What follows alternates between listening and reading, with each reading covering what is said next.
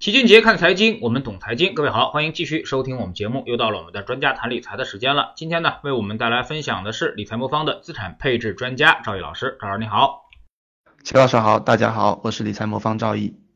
嗯，最近呢，这个银行间市场会议啊刚刚结束啊，那么保利就发了二十亿的这个中期票据，这无疑呢就是一个房企发债的开始宽松的信号啊。那么反正市场是这么解读的，您认不认为现在是这种呃开始宽松，或者说是开始这个为房企的这个发债做考量了呢？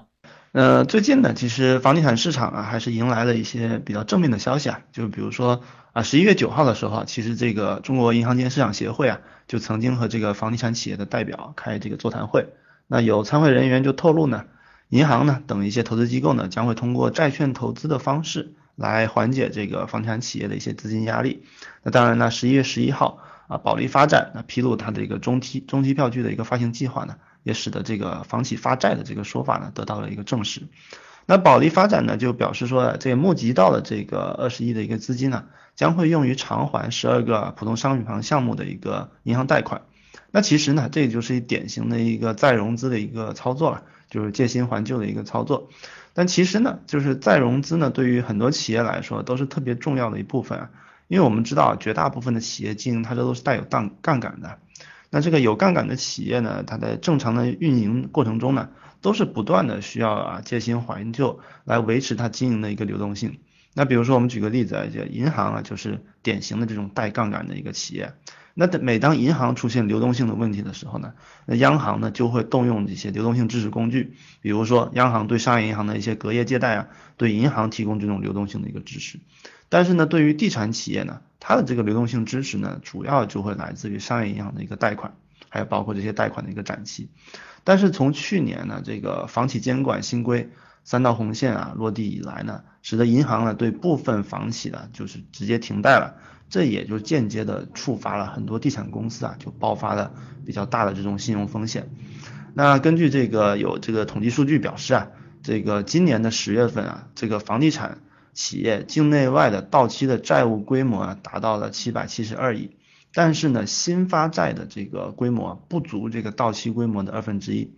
那新增的融资抵不上到期的债务啊，就意味着呢，房地产企业需要从自自己的这个现金储备里面啊，去腾挪出资金啊，去还贷。那对于这种的现金储备不足啊，债务又比较高的房企来说，无疑就意味着很严峻的这种流动性压力。所以这一次啊，房企这个发债啊，也被市场啊视为一个比较正面的一个信号。但是呢，其实我们从啊政策的层面来看啊，其实。早在九月份呢，其实我们就陆陆续续的听到啊，有些政府的部门啊出来表达啊，希望支持房地产市场这个言论。比如说九月底的时候，人民银行和银保监就联合召开了这个呃房地产这个金融工作会议，会议就要求啊，就要维护房地产市场的一个平稳发展。比如说十月的中旬呢，三季度啊央行的这个发布会啊，也提到了部分金融机构对三条红线的这个融资管理啊。存在一些误解，那原本应该得到合理支持的一些，比如说新开工项目的一个贷款呢，得不到支持。那更为重要的就就是十月下旬啊，那国务院副总理刘鹤啊在金融街论坛呢就直接表示，房地产企业合理的资金需求啊正在得到满足。所以可以看到，就是政府啊对于房产企业的这个流动性问题啊，也已经在比较早的时候就有一些比较充分的一个认识了。那流动性的支持呢？其实它主要的目的呢，是为了防范金融风险，还有化解房地产企业一个资金紧张的一个局面。那目前呢，房企啊，在银行间啊，通过银行间市场啊，通过发债的这种形式啊，已经得到支持。我们预计啊，后面这个银行对于这个房产企业的信贷方面的投放，也可能会逐步开始恢复。那对之前金融系统。对这个地产行业风险啊，这个过风险偏好过度收紧的这么一个行为啊，进行一个矫矫正。当然了，这些都是一些事件性的解读啊。但是如果我们从这个宏观数据来看，其实我们可以看到一些啊更具体的一些正面的信号。那具体的体现在，比如说我们的按揭的这个贷款的投放是在加速的，然后房房贷的这个利率啊环比也有下降。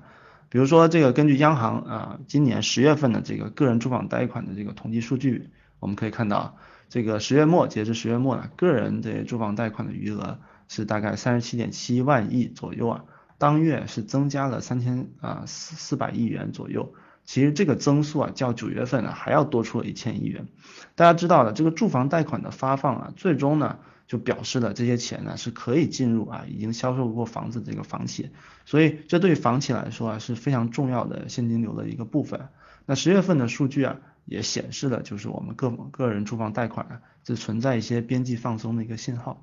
另外呢，从这个利率来看呢，这个贝壳研究院啊监测的九十大城城市的这个首套的房贷利率啊啊，还有二套的房贷利率啊，均较九月份啊有下调了一个基点。虽然呢这个比例变化不大，但是这个是这个年内啊今年以来啊第一次出现环比下降。所以从贷款量和利率来看呢，这个我们十月份的这个信贷数据啊，也印证了这个房地产市场的这个融资情况可能有边际放松的一个信号。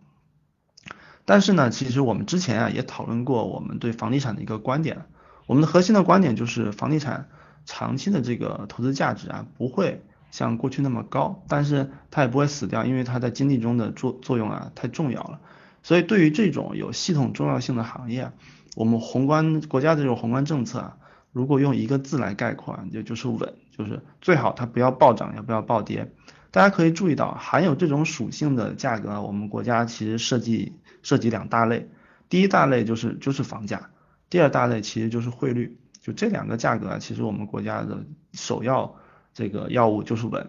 那其实啊，股股票市场其实也算这个其中一类，只不过呢，它过去不是特别重要，但是它最近的这个重要性在逐渐的一个上升。那房地产市场呢，为什么又现涨又现跌？它的一个核心原因呢？就是因为它牵扯到的这个债务规模太大了，它需要有一个有序的一个消化的一个过程。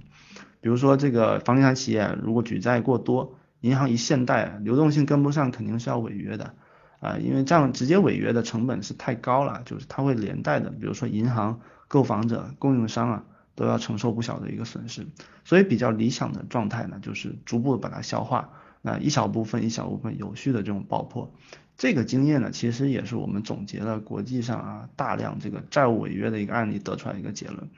其实我们如果看一六年以来的我们国家的这个债务消化的一个情况，其实我们会发现我们国家已经悄悄的消化了非常大量的一个债务，只不过大家没有特别的感觉，因为经济整体运行还是比较正常。这一点其实很不容易的，因为我们从具体的数据来看，一六年到现在，我们国家银行业整体承受的这个贷款的损失。有这种违约的损失啊，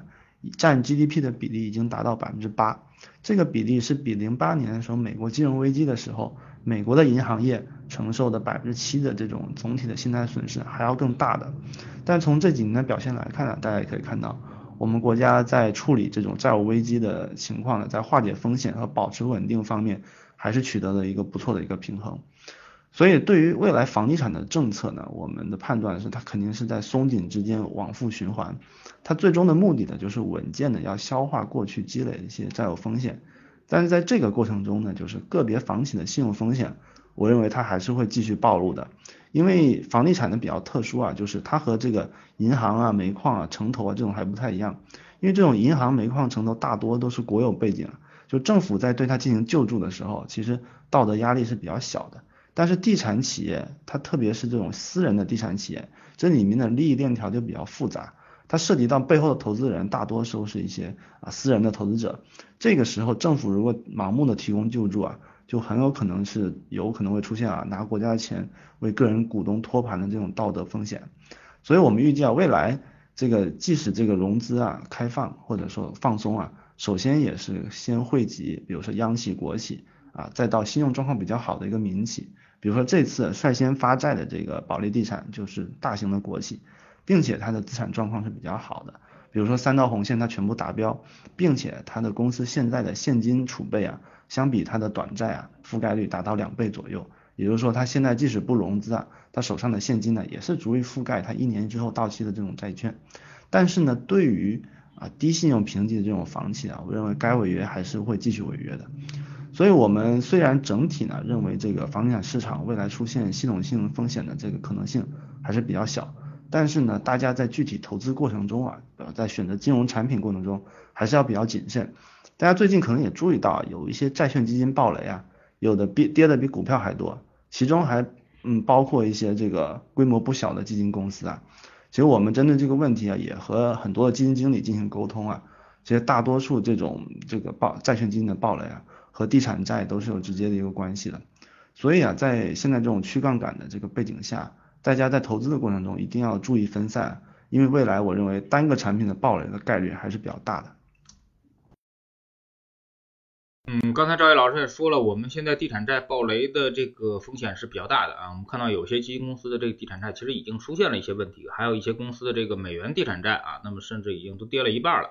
啊。那么怎么去选择或者怎么去做筛选啊？那么这个有没有一个这个明确的一个方法，或者说是呃你们之前给大家做的这些配置里面的这个地产债呃这个这个债券基金有没有这些相关的风险？好的啊，债券基金的选择呢，我觉得其实这个是一个。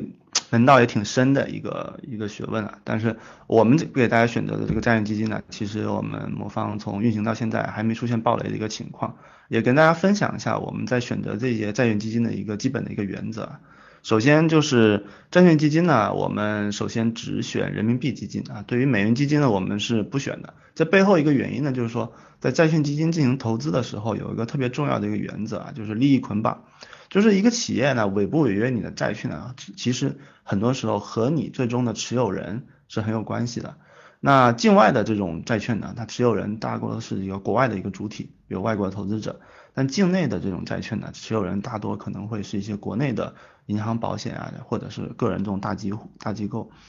那在这种情况下呢，其实呃境外的债券的违约的概率呢，应应该是会显著的高于境内的这个违约的一个概率。这个不光是我们中国啊，这各个国家都一样的。比如说当时希腊在违约的时候，那对于本国的投资者、外国投资者都区分对待的。那当年俄罗斯违约的时候，也出现类似的一个事情。所以债券投资在涉及到信用风险的时候啊。啊，大家一定要注意啊，尽量的哈做好利益捆绑，就是和你一起投资的这个投资人的背景其实是挺重要的。所以从这点角度来说呢，我们整体认为啊，国内的债券人民币的计价的债券基金相比啊国外的这种美元的债券基金啊，对于我们中国投资者来说是更合适的。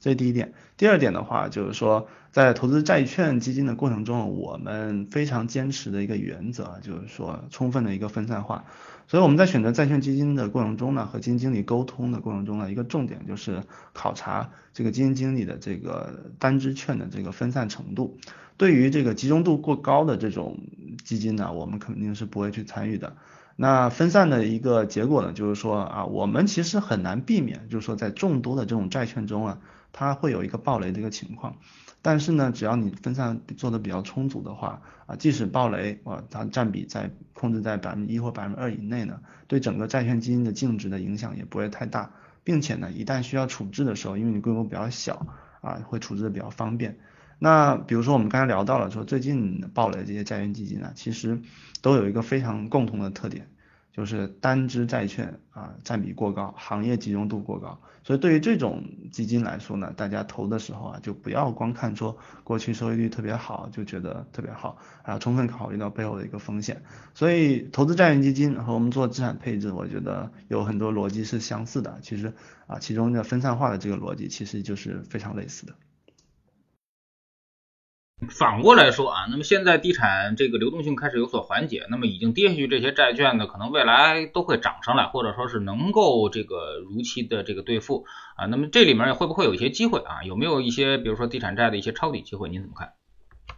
啊，我认为是有的。就是地产债呢，如果作为一个整体呢，就是我觉得如果在充分分散化的情况下呢，你做一个整体逢低介入的话。呃，是会有一个不错的机会，因为地产债如果它涉及到大面积的一个违约的话，它最终是会涉及到整个啊经济体系或者我们的社会运行的一个非常大的一个系统性风险，那这个就还可能可能会造成银行的一个破产甚至挤兑，这个风险呢是我们国家明确表示是需要去兜底的。所以呢，我们的核心观点呢，就是说个别嗯产品、个别这个地产债呢，它可能会暴雷违约，但是一旦它出现那种扩散的一个苗头呢，政府肯定是会及时介入的。所以在这种情况下呢，地产在作为一个整体，它跌幅跌到一定程度以后，它肯定是存在一个不错的投资机会。但是核心重点呢，就是说大家在选择标的的时候，一定不要选择那种持仓过于集中的这种标的。那在可条件许可的情况下呢，啊，首先你的债券基金最好是充分分散，另外呢，你也最好能多选几个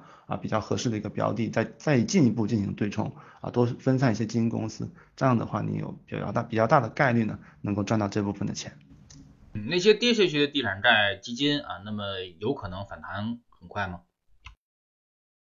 啊，跌下下跌下去的地产债基金，就是还要是具体来看呢，就是你要看它跌的是什么原因。如果它是因为单只债券持仓过大，它跌下去了，这种基金呢，如果比如说它现在的这个某某些债券的报价已经从一百块跌到三十块了，但是这三十块隐含的是呢，这个企业会最终会违约，这种情况下呢。啊，如果它这个债券的啊持有很集中的话，这种基金呢，它其实不一定能弹起来的。但是呢，如果它的持仓比较分散啊，那我觉得大概率的话，它肯定存在有很多错杀的这种机会。啊，一旦有这种机会的话，啊，这种基金啊，在分散比较做的比较好的情况下，还出现比较大的一个跌幅的话，我觉得就会有一个比较好的投资机会。嗯，大家知道，呢我们一直对楼市保持一个看空的一个状态啊。那么，即便是这个未来利率啊，可能会出现一定的这个变化啊，那么可能我们觉得啊，楼市可能也不太会有这个大的一个反转机会啊。那么现在强调的更多都是一个稳字啊。那么也就是说啊，现在政策上呢，就是基本上是倾向于保持现在的一个水准不变啊。那么既要这个。控制流动性也要控制这个杠杆率啊，那么不知道赵毅老师怎么看楼市现在的一个变化？啊，是的，楼市呢，对房子呢，就是它的投资价值呢，就是我们有两个核心观点。第一个就是像过去一样大幅上涨机会，未来肯定是没有了。第二个呢，就是随着这个贫富的差距拉大，还有人口的聚集啊，区域的分化会加大。那其实呢，如果我们回到就是对楼市核心价值的一个判断，我的基本框架还是两类啊，长期看人口的，中短期看信贷。那人口方面呢，其实我们可以参考日本，日本的这个劳动人口是在一九九六年就达峰了，它的总人口呢是在二零零九年达峰。那可以看到啊，日本呢就从零八年开始啊，它的人口就开始不断的减少。在这个人口减少的过程中呢，如果我们以九六年那个人口劳动力人口达峰那个时候为基准啊，截至到一八年呢，即便是表现最好的，就是东京的这个住宅的这个用地价格，在一八年的时候也一直没有回到九六年的时候那个高点，但是同期呢，大家可以看到这个日本的这个股票指数啊，其实已经超过了九六年的高点，已经将近一点五倍了。那我们回看我们国家呢，就是我们国家呢，其实人口高峰也已经过了。那这一人口高峰主要指的是劳动人口，我们的劳动人口高峰呢是在一五年的时候见顶的。那我们总人口的一个顶峰呢，大概会在二七年的时候见顶。所以，如果我们类比日本的情况，从我们目前的这个人口的这个角度来看呢，其实我们现在已经处在了这个日本啊九六年啊往后一些的这种阶段。从国际的这个情况的比较来看呢，劳动人口的下降啊，对房价的压制作用还是很强的。因为这个劳动人口达峰之后呢，那除了这个人口下降导致自呃住房的需求下降之外的自然的因素之外，它还会有引起另外一个现象，那就是资产负债表的一个衰退。那简单来说，就是居民部门的整体的借贷能力它会出现下降。因为这个人口啊，在老龄化的一个过程中啊。其实啊，大家会逐渐面临到需要用到啊金融资产来养老。那这个时候呢，其实大家如果有多套房的话，呃，会逐渐面临就是说有动力啊去卖掉房子换成金融资产的这么一个趋势。这也就会导致啊全社会对房子的需求在下降，但是对供给啊又在上升。那另外一方面呢，金融机构啊其实对老年人的这个借贷意愿啊其实也是比较低的。因为借钱啊，本质是提前消费的一个行为嘛，但是老年人呢，提前消费的空间其实是比较低的，所以呢，就是如果随着全社会的人口的年龄变大，特别是劳动人口的变少呢，那整个社会的信贷呢，其实是很难被刺激起来的。然而住房呢，作为一笔这个啊，对于基本上所有人来说都是最大的一笔单笔开支呢，是最需要贷款支持的一种商品，所以在借贷比较困难的情况下呢。房价也将缺乏一个非常重要的一个支撑因素啊，就是我们之前说的一个信贷。那除此之外呢，就是除了人口的下降的一个因素啊，其实我们国家目前的这个住房供给啊，其实还是比较充足的。根据这个统计局的一个数数据显示啊，这个我们国家的这个城镇居民的住房的这个拥有率已经达到百分之九十五了，呃百分之九十六左右了。那户均是大概一点五套。啊，人均的住房面积达到四十平米左右了，这个数据其实已经超过欧美等一些发达国家，加上我们之前说的这个人口总量啊，已经接近峰值啊，所以这个人少房多的这个结果呢，就是空置率比较高。其实我们国家的这个城镇的平均住房空置率已经达到百分之二十一点四，那三四线城市的这个空置率会更严重一点，会超过百分之三十。根据国际的标准来看呢，这个空置率在五到十之间呢，属于正常水平。超过百分之十，甚至超过百分之二十，那那就属于严重偏高了。所以按照我们国家现在这个人口发展趋势和这个空置率的情况，我认为这个全国范围内的这个房价面临的下行压力还是比较大的。那对于房子而言呢，我个人建议就是只考虑自住就可以了。就买自住房子有两个好处啊，一个就是说它除了投资价值之外，可能会给你带来一些其他的便利，比如说啊教育相关的一个便利啊，医疗的一些便利。另外一方面呢，就是说一般来说自己想住的房子呢，一般肯定就是说生活工作会比较方便方便一点。那未来的人口呢，肯定是会向这种生活工作比较方便的地方去聚集的。所以这些地方呢，如果你自己觉得你愿意居住呢，往往也会啊表明它的投资价值也会比较高一些。那对于那种投资性的房子，就是说你自己不想住，还想着未来能别人能有接盘的这种想法呢，我觉得这种想法会越来越危险。所以大家在考虑这种投资房产啊，想要升值的过程中呢，我觉得应该要慎重。其实呢，基金的收益率也并不是很低啊。那么基民呢，虽然说没怎么挣到钱，但是从基金的这个整体收益率来说啊，它其实是还是比较高的啊。有一个统计呢，就是过去几十年啊，那么其实基金的收益率能达到一个呃年化百分之十八的一个水平啊。那么但是呢，大家普遍都有一种感觉，就是这个基金赚钱，但是基民不赚钱啊。那么你们怎么解决这个问题呢？嗯，好的。呃，就是赚钱这个问题呢，其实这个谁也没办法保证。但是从这个理财魔方的这个运行的这个状态来看呢，我们用户的这个赚钱的概率还是比较高的啊，平均达到百分之九十五点五左右啊。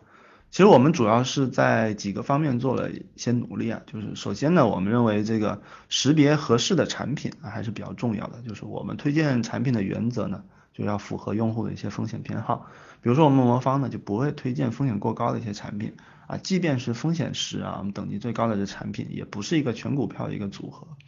那其次呢，就是说我们呢认为我们的策略呢还是比较好的，就是我们是一个全天候的一个策略。那我们整体逻辑比较清晰呢，就是我们希望通过优选资产呢，帮助用户获得长期的收益。啊，在这过程中呢，来在利用股票债券的一些对冲关系啊，来控制风险。所以，我们这个策策略的一个长期优势呢，就是说我们认为它长期的确定性是比较高的。啊，因为股票、债券它长期都是上涨的，然后呢，我们再通过优选基金的方式呢，通过指数增强的方式呢，可以让用户获取比单纯投资啊指数基金啊获得一个更好的一个收益。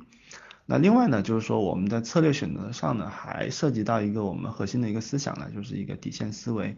比如说我们所有的策略呢，都需要经历过零八年还有一五年这种极端情况的一个考验，因为我们认为呢，就是大家在这个未来的理财的一个过程中呢。可能平均每个人可能会有四十年的这种理财时间，比如说三十岁到七十岁，那在这种四十年期期间呢，遇到极端情况的可能性，我们认为是百分之百，接近百分之百。所以呢，我们所有的策略都必须考虑极端情况。我们认为，只有在极端情况下能够经得起考验的这种策略呢，我们才认为它是有价值的。那最后呢，在陪伴策略上呢，我们也是希望能和大家充分的沟通我们的投资理念。比如说我们资产配置的理念，比如说啊，为什么我们的策略能赚到一些高确定的收益？啊，比如说为什么在回调的时候啊需要坚持？那这种的我们都是通过我们的频繁的一个沟通，比如说我们有投顾的沟通，也有我们通过直播呀、音频的这种形式跟大家沟通。我们希望呢能帮助大家啊树立对我们策略的这个信心，同时呢啊从另一个角度来说呢，也是可以提高自己的一个风险承受能力。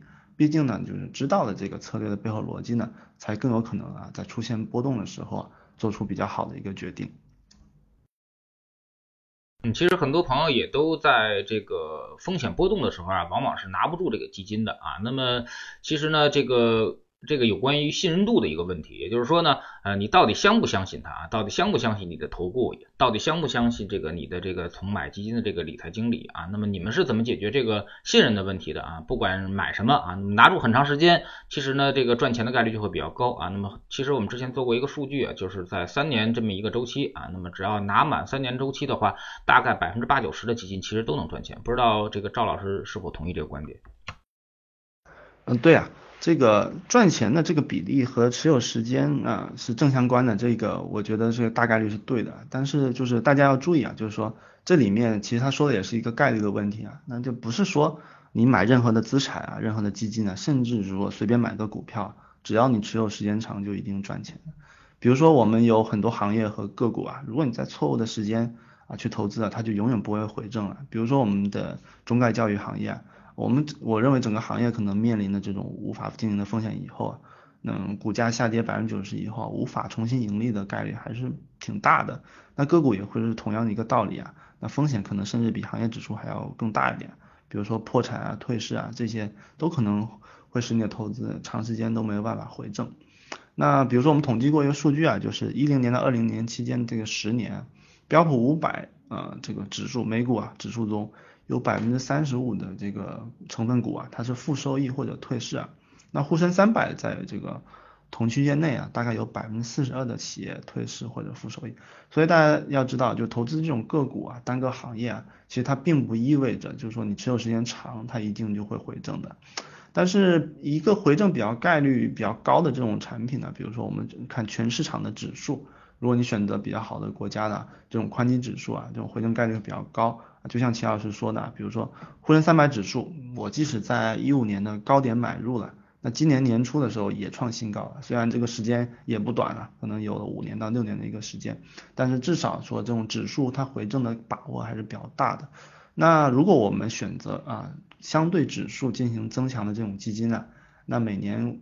获取比如百分之八到十的这种超额的这种额外的收益的可能性也还是存在的。那比如说我们的基金池的这个选取的思路啊，也就是针对这个宽基指数进行增强啊，也是这么一个原因。所以我认为就是如果要想长期获得这个复利啊，我认为这个大前提啊，还是要选择好的资产啊，选择基本面好的、有长期投资价值的一个资产。那对于个股而言呢，就比如说我们要选择商业模式比较好的、发展比较稳定的这种啊个股。那对于国选择这个国家的指数呢，那我们要对这个国家的长期经济的这个基本面要向好，也要有一个判断。那同时呢，我认为还是要避免去参与一些盲目参与泡沫或者参与一些看不清的投资。那在你做好了这些工作以后呢，我认为如果你能够长期持有的话，我觉得你这个赚钱的概率一定是非常高的。嗯，其实。呃，投资就是这样啊。那么我们一直都说是长期持有，关键是你长期持有的是什么啊？如果是周期的话，其实可也很难赚到太多的钱啊。可能更多的我们比如说用宽基指数啊，或者说是我们用成长型的行业，可能长期投资就会呃赚一些这个成长的钱，或者说一些安全的钱。如果你拿的时间越长呢，其实反而收益是更加的确定的啊。那么现在站在这个时间点，那么你们的一个资产配置比例大概是一个什么样的呢？能不能方便透露一下？